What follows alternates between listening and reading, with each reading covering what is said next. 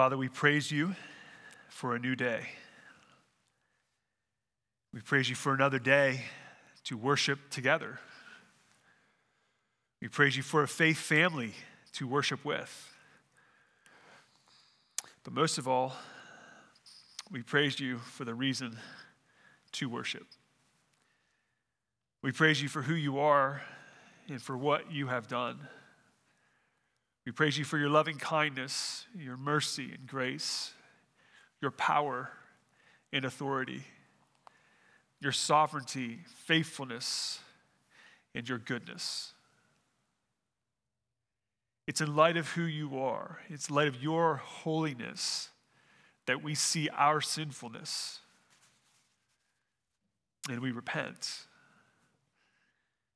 Even now, as we sit here this morning, God, would you search our hearts? I would invite you in the quietness of this moment, as you prepare your heart to hear God's word, would you ask Him to cleanse you?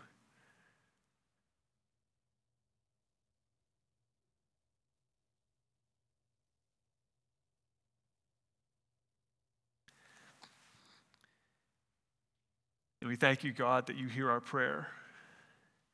And we thank you, God, that you forgive our sin because Christ paid for our sin.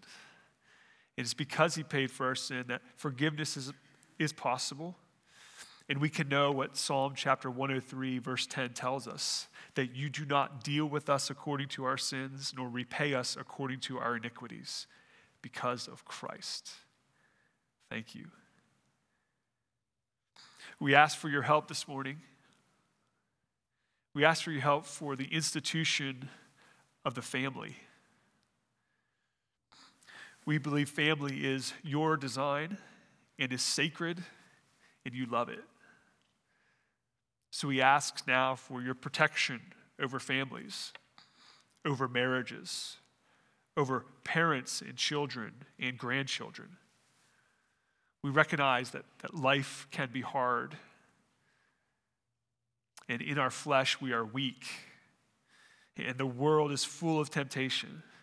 And the evil one comes to kill and destroy. And left to ourselves, we are without hope. And yet, the promise of God to his people is that we're never alone. We are never alone. Thank you, God. Thank you that Jesus has come to give life and give it more abundantly. Thank you that He has come to give those who believe the Spirit of God who is with us, who is in us, and who empowers us. And though the tempter rages, we know that greater is He that is in us than He that is in the world. So, God, we ask for victory over sin, victory over deception over temptations of Satan and over the world. As we remember Jesus' words that in the world we will have tribulation, but take heart, I have overcome the world. We pray in faith. We pray in faith, not for a, a, a, a in confidence for a particular outcome, but in confidence in you. Our confidence lies in you, God, our good and gracious Father. And Lord, as we turn our hearts to your word, would you, would you comfort us with your word?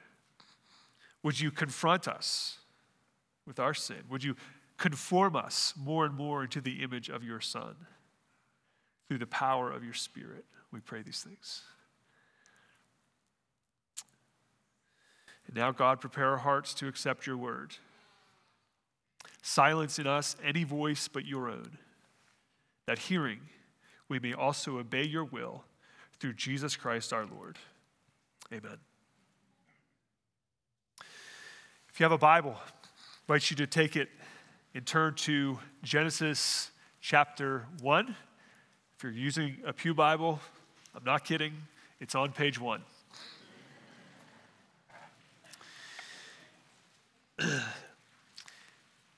In the recent past, as technology has developed and access to information has continued to increase, we now are able to learn more and more about our family history than ever before. Right? Through websites like 23andMe and Ancestry.com, we can find about, out about our lineage even if our grandparents or parents might not be able to help us. Our interest in knowing our history is in part because our origins, our beginnings matter. That, that where we come from, our past, informs us, it, it affects us. It, it might not be the only thing that affects us, but, but it certainly does. On a fundamental level, on a foundational level, what we believe about the beginning of all things certainly impacts our view of ourselves and of the world. If we evolved from another species over millions and millions of years, if there is no creator at all, this would call into question the very meaning of your life and my life. It would call into question the value of human life. Why would any life matter? Certainly, why would any life matter related to anything else in the world? But if there is a creator, if there's a creator who is responsible for making all things, for bringing into existence and sustaining human life, then we, we who are the created are in debt to this creator. And we are accountable then to that creator as having been created by him. So origins matter. And today we're beginning a new series of messages on the book of Genesis. If you're familiar with the book of Genesis, there are 50 chapters. We're going to be here a while. But as we study this book, we will be presented with the unfolding story of God's work in the world. And this morning, I would like to offer a bit of an introduction to the book, and next week, we will actually begin the text. First, the title of the book, as you've already heard, is the book of Genesis. The word Genesis is the Greek word meaning beginning or origin. So, this is the book of beginnings or the book of origins. If we don't know the origins of life, then we will not and we cannot understand life as we live it now. It's that important. This book, all 50 chapters, is an, a, historical, a historical narrative. It is recounting the genesis or the beginning of all things. The writer or the author of Genesis is a man named Moses. Moses, we don't actually meet in the Bible until the second book of the Bible, Exodus which he also wrote. Moses actually wrote the first five books of the Bible Genesis, Exodus, Leviticus, Numbers, and Deuteronomy. They are often referred to as the books of Moses, uh, these first five books, or what sometimes is called the Pentateuch, which Penta is the, the number five. As we go through this book, we hold to an interpretation that we call literal, grammatical, and historical. That is, that we believe the Bible, first to be God's word, and therefore should be interpreted literally or normally. We believe in a historical interpretation of the scripture, meaning these events actually happened. These are real people. They're not parables or fictional stories that teach good morals or good principles. Additionally, we recognize that words matter, grammar matters, and we want to understand the words as they were originally written by the writer for the original reader. Now, as we go, there, of course, go throughout the Bible, there are, of course, figures of speech. We understand that. There are metaphors, there, there is poetry, and we all need to, we need to understand all that in its appropriate context. But the original writers of the Bible had an original reader. It wasn't necessarily you and me. So we must know what the original reader was meant to understand. This informs the nature of our interpretation. It must be understood in order to inter- interpret the text accurately. So sometimes you'll hear people say things about the Bible and they'll say, Well, what does that mean to me? That is not the primary question that we ask of the Bible, what it means to me. It's what does it mean? What did God mean for it to mean? Not what do I want it to mean. There are a lot of things in the Bible that, that we might say, I'd like that to mean something different than it says, right? We don't have that luxury. Literal, grammatical, historical. What does it mean? Interpretation and application are two different things. We must first interpret the passage and then apply the passage, or we will miss the point of the passage and misapply the text, which is frequently done by many, many Christians. So, as we seek to understand the book, it's helpful as well for us to understand the structure of the book. The book can be divided into two halves or two parts.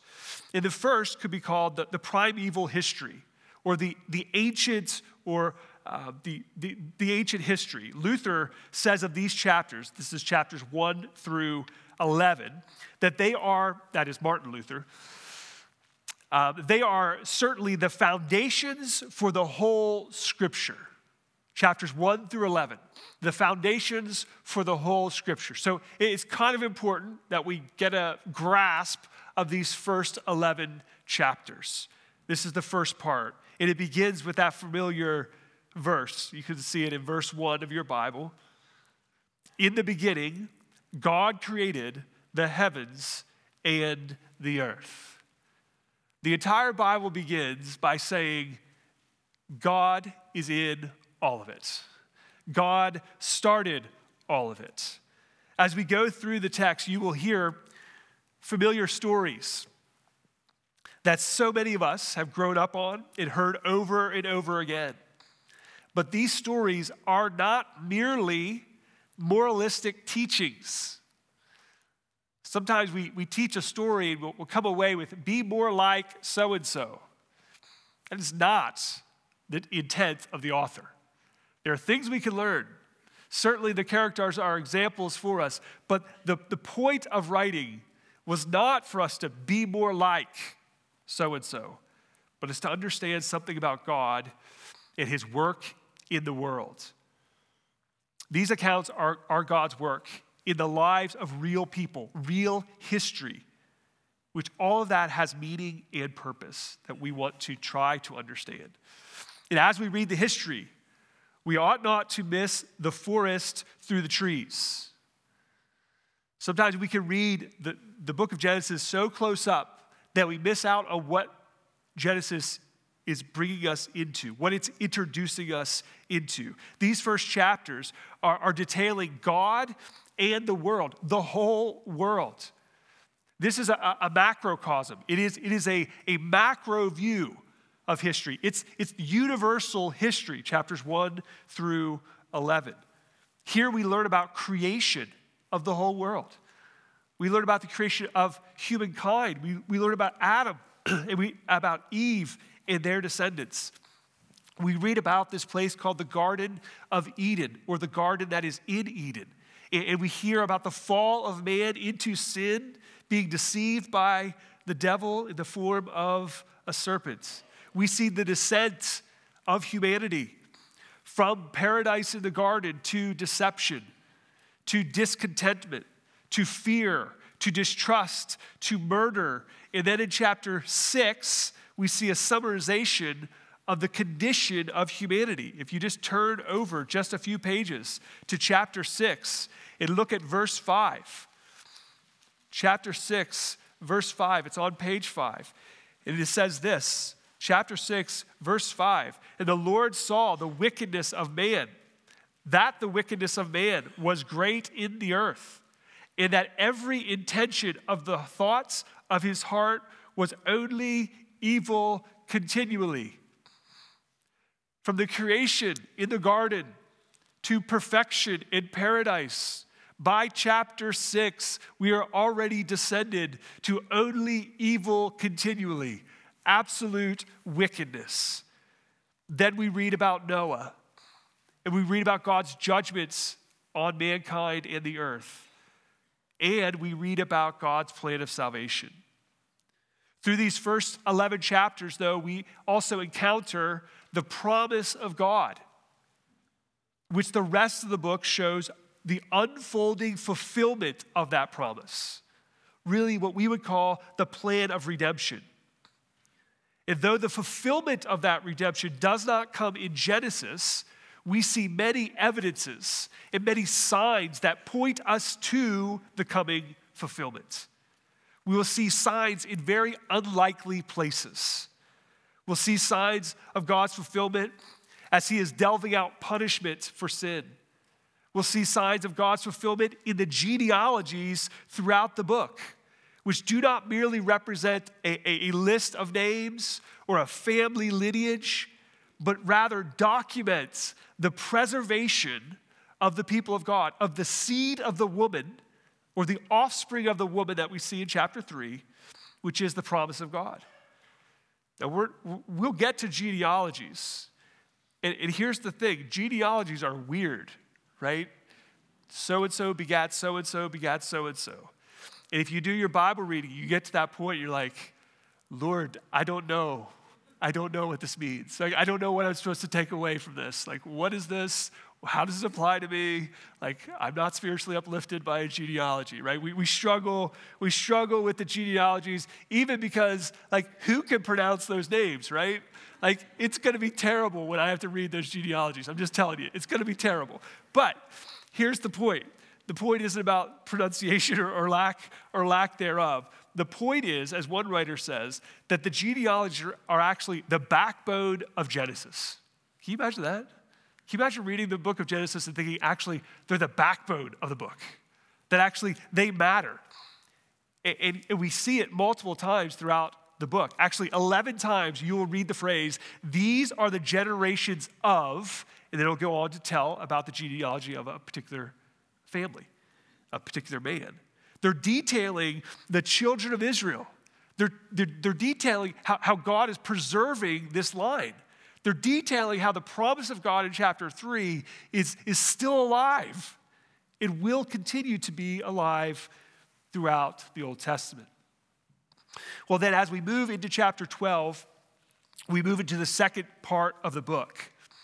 And this is where we, we hear all about the, what, what's called the patriarchs, the patriarchal history. The first 11 chapters are, are a macro view, a, a macronism. And, then in chapters 12 through 50, it goes to a microcosm. It goes down to, to one family, the family of Abraham that the focus of, of the writing of Moses shifts from this, this grand view, this universal history, down to one family. And we learn about a man named Abraham. And we learn about the origins of the nation of Israel. And here in these chapters, we'll see familiar stories from these patriarchs who, who you know their names. Men like Abraham, Chapters 12 through 25, it's all about Abraham, namely about Abraham. In chapters 26 through 36, it's about his grandson, Jacob. In chapters 37 through 50, it's namely about Joseph. Now, there are certainly other characters that we will meet along the way, like Abraham's wife, Sarah, their firstborn son, together, Isaac. Hear about Jacob's brother Esau, all of Joseph's brothers, of course. But if we looked at it in the main sections Abraham, Jacob, and Joseph, these chapters um, are in part God, God at work, fulfilling his promise to and through Abraham and to all his people.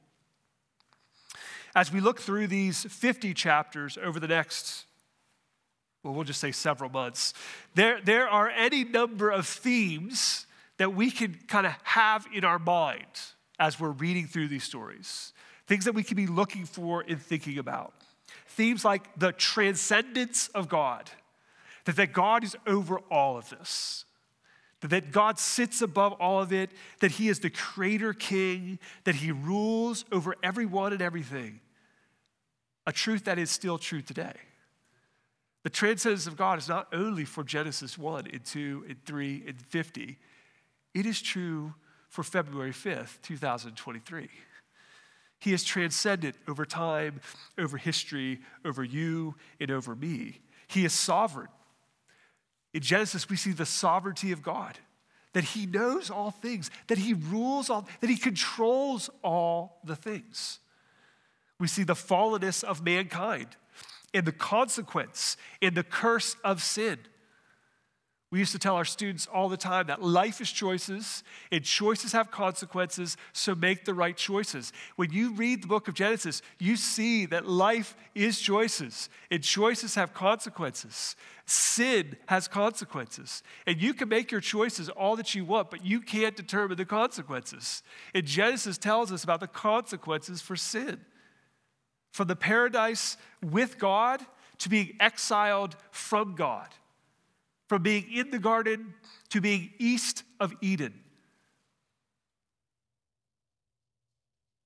We also see of a covenant made between God and Abraham, a divine promise of land and seed and blessing.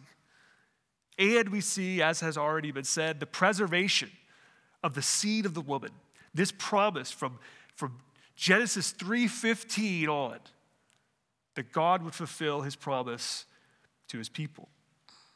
But as we walk through this book, I would like for us to see and think and have this underlying recognition of another theme throughout the book.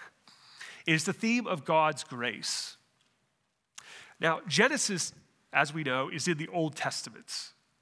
It is part of five books that are called the books of the law.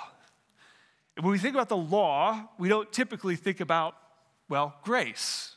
We think of those as two separate things, law and grace.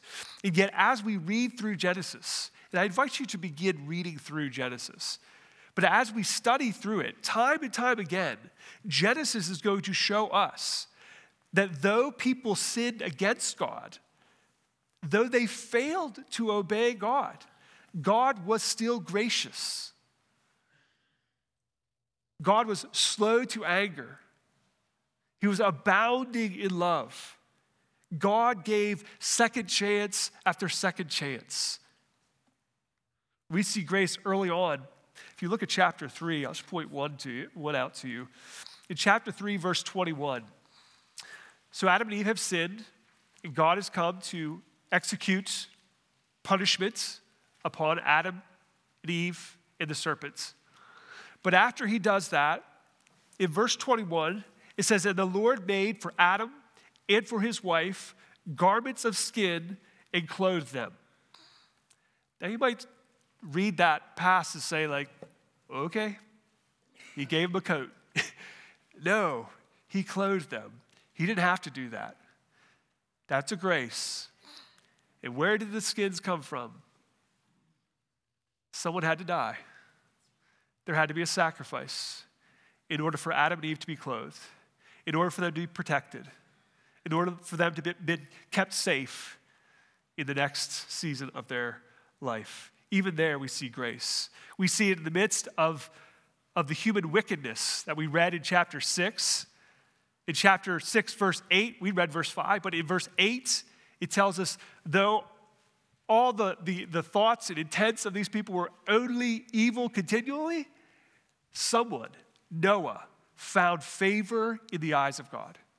That word favor is the word grace. Noah found grace in the eyes of God. And from there, we see that the ark was, was commissioned to be built, to be built as a rescue, as a, a way of salvation for or from the judgment of God. We see God's grace in his promise to Abraham of land, of seed, that is, of a family, and of blessing. We see grace after Adam, Abraham, and Sarah take matters into their own hands and try to create their own family on their own through Sarah's handmaid. We see the grace there as, as God, even after that, God miraculously provides a child through Sarah who was barren. We see it again on Mount Moriah in chapter 22 as Isaac is about to be sacrificed by Abraham according to God's command. And there we find a sacrificial ram caught in the thicket by his horns. God's grace. And we see it in how Joseph, sold into slavery, into Egypt, in jail, then raised to a position of power. All of that, years, maybe 17 years, used how God used all those years to save the children of Israel. Chapter 50, verse 20, you, you, you, you know these verses. Joseph says this As for you, you meant evil against me. He's talking to his brothers, but God meant it for good. Now, we usually stop there. But what did God mean it for good? What was the good? The rest of the verse. To bring about that many people should be kept alive as they are today. God showed grace to Abraham's family by sending Joseph ahead of them to prepare for the famine in order that the people of God, the nation of Israel, would be preserved. In order that what? The seed of the woman, the line, the lineage would be preserved. That's grace. Grace is all throughout the book. A book which is the beginning of what we would call the redemptive narrative or, or the, the meta narrative of the Bible. That is the meta narrative of the Bible. Meaning, the big story of the Bible is redemption. It is the redemptive narrative. It's the story, it's the story that all the other stories point to. What's the redemptive narrative? It is creation, fall, redemption, restoration. You want to break the Bible up very simply? There it is creation, fall, redemption, restoration. That's, that's, the, that's the narrative. That's the story of the Bible. That God made it, that we have fallen. The promise of redemption. And this part is a, a majority of the Bible, isn't it? The, the promise of redemption and the coming of redemption and the explanation of the redemption until finally, when Christ returns, the restoration of all things. That's the redemptive narrative that Genesis begins to point us to. But what is the redemptive narrative but God's grace? God's redemptive plan to bless the world.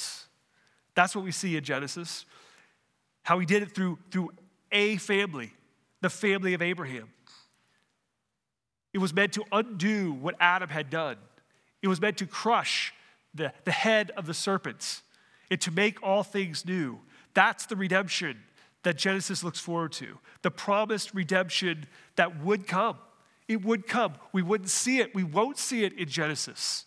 We will not see it in Genesis. Not until thousands of years later would God's promise be accomplished through Jesus, through the birth of Jesus, the Messiah, the Son of David, the promised one, the seed of the woman, the one who said, when he inaugurated his, his public ministry, he said, The kingdom of God is at hand. Repent and believe the gospel. When Jesus came, he started the kingdom. It's not here. We know that. It's not here.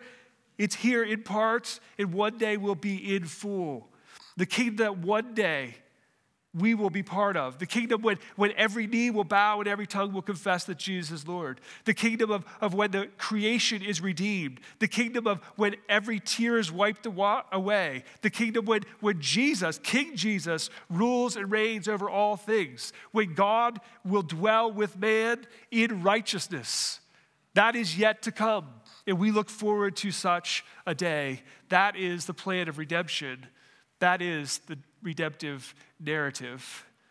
So, in light of this reality, in light of knowing the end, in light of grace, we read Genesis, we study Genesis with an eye towards Jesus. We say, Jesus doesn't show up till Matthew. Like, how we no, we're reading with an eye towards Jesus. Now, we had just said a few minutes ago we talked about interpretation that our interpretation leads us to understand the original intent of the author to the original reader. And that is true, and we will do that. And that is necessary and important. But as New Testament believers, we read the Bible from right to left. Douglas, excuse me, Dr. Crawford Loritts says that Jesus, that, that living this side of the cross, we read the Old Testament in the shadow of the cross. You can imagine that picture. Why? Because we know that the Redeemer has come. So when we're hearing all of these things about a coming Messiah, about the seed of the woman, about atonement, when we're hearing all those things, we can't help but see how Jesus is the fulfillment of that because we know that Jesus has come and that he is coming again. We know that he has paid for our sin through his very blood on the cross. We can't help but see the Christ centeredness of Genesis. And as we should, again, if you turn your Bible to Luke chapter 24, if you're using a, a Pew Bible, that's page 885. As you're turning, this is after Jesus has risen from the dead. So this is crucifixion, burial, resurrection has happened, Jesus is alive, and he's walking on the road to Emmaus. And he shows up on this road, and there's other disciples that are on this road. And for reasons unknown to us, they don't recognize him. And he begins to talk to them, and they're telling him about the, the past events of what's happened in Jerusalem. That is, the death of Jesus and the questions about the resurrection. And in verse 27, Jesus says this to them. And beginning with, sorry, Jesus doesn't say this. Luke says this about what Jesus did. Verse 27 And beginning with Moses and all the prophets, he interpreted to them in all the scriptures the things concerning himself. What do we take away from that? We take away from that that Jesus was Christ centered. Jesus' view of the Old Testament was that the Old Testament was about him. So when we look at the Old Testament, we should be seeing evidences of Jesus. We should be seeing things pointing us to the fulfillment of Jesus. In the end, both the New Testament and the Old Testament is primarily about Jesus. Why? Because there is no other name given among men under heaven whereby we must be saved. He is the only name. So, rightly and obviously, the Bible is about Jesus. So, as we read this ancient history, as we hear about these, these old stories that they, some of you grew up on these old stories of these patriarchs, you might remember the, the, story, but, but the story is pointing to something else. The pointing is, that story is pointing to a greater story. The story isn't about Abraham. It's not about Jacob. It's not about Joseph. It's about Jesus. This same Jesus that the Old Testament points us to is the same Jesus who the Apostle Paul in 1 Corinthians chapter 15 calls the last Adam. We're going to read about the first Adam in a few weeks. Paul calls Jesus the last Adam. Why? Because Jesus came to do what Adam couldn't do. Jesus came to obey God fully, to fulfill the law of God. In Romans chapter 5, we find that in the place of death, Jesus brought life. Adam, through his sin, brought death. Jesus brings life. Adam, through his sin, brought condemnation. And Jesus, through his life, brought justification and righteousness. It is Jesus who is the offspring of the woman. It is Jesus who, through his death, crushed the head of the serpent and defeated Satan. As Genesis and much of the Bible points us to the mercy and the grace of God, we see all of that most fully and clearly in Jesus. And when we do, we must respond to that. We can't just say, oh, that's neat. That's neat how that does that. That's neat how the Bible's connected. No. We say, that's amazing. God is pointing us to redemption. He's telling us that He hasn't forgotten you. He's telling us that there, there's a salvation plan for you and for me, for all of the world, for all who would repent and believe. We must see our need for Jesus. We must see our need for God's grace through Him, and we must believe. As we see God's work in the world in Genesis, God's work in the life of Abraham, we are reminded that God is at work even today in our lives. Do you know that? Do you see it? Do you see Him? Have you seen Him for, for not just His work, but for His redemptive work, for His salvation? Salvation that He offers to anyone who will repent and believe. Do you recognize Jesus this morning as the Savior that you need? If you haven't, we invite you to do just that. We invite you to see that there's this one who, with his very body, took upon himself the sin of the world. Through his death, through his shed blood, provides remission, that is, forgiveness of our sins, and only through his death can that be true. Would you turn one more time with me to 1 Corinthians chapter 11? If you're using a Pew Bible, that's page 958. This morning, as we observe the Lord's table, if you know Jesus, if you've trusted Jesus, if you're believing on Jesus by faith, if you're walking in fellowship with Jesus, we invite you to participate as we give thanks. And that's what this, this service is. The communion is giving thanks for what? For the death of Jesus. Because without it, we are lost.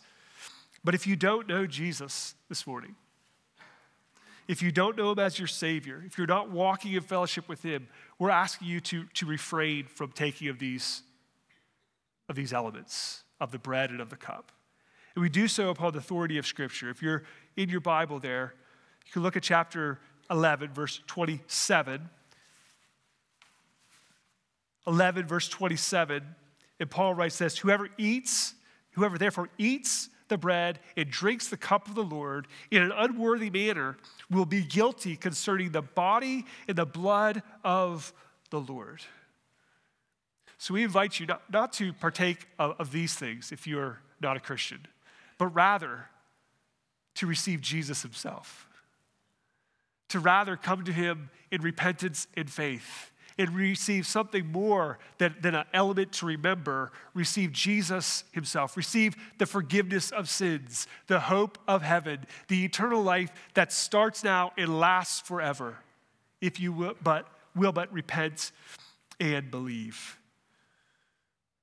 This verse invites us to be careful about our consumption of communion. And then verse 28 says, Let a person examine himself then, and so eat the, of the bread and drink of the cup. For anyone who eats and drinks without discerning the body eats and drinks judgment upon himself.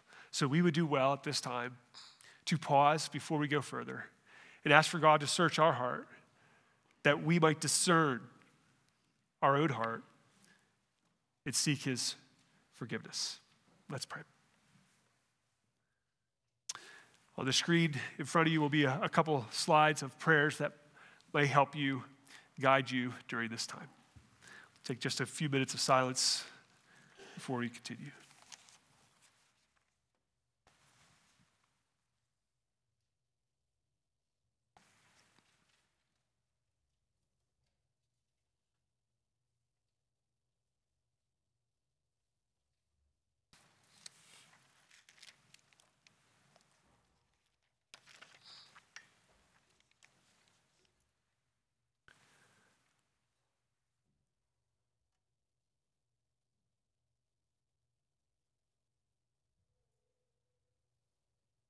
God, hear our prayer.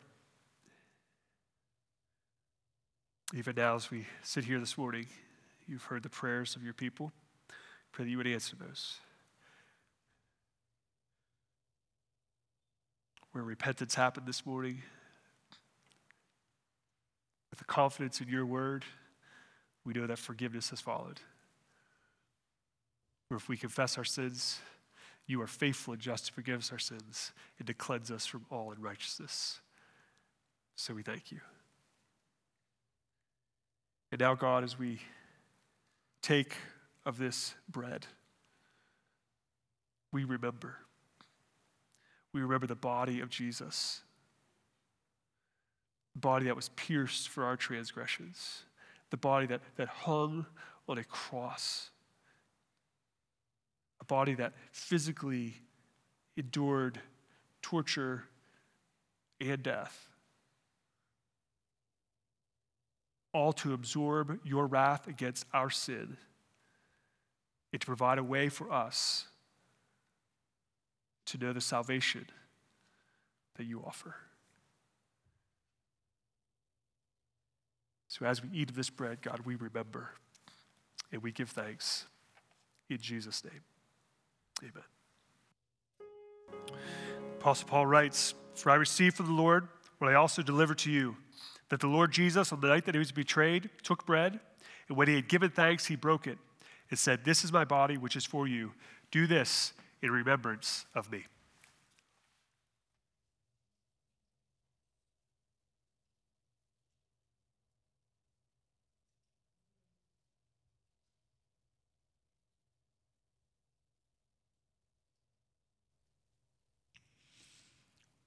Our Lord and Heavenly Father, God, we thank you for your love for us. That it was so deep that you gave us your Son Jesus to die on this cross in our place. And God, as we remember your body, let us also remember and be thankful for the shedding of your blood. As the writer of Hebrews says, without the shedding of blood, there is no remission of sin.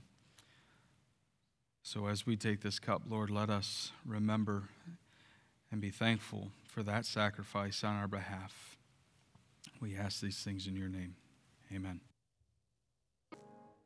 In the same way, he also took the cup after supper, saying, This cup is the new covenant in my blood. Do this as oft as you drink it in remembrance of me. For as oft as you eat this bread and drink the cup, you proclaim the Lord's death until he comes.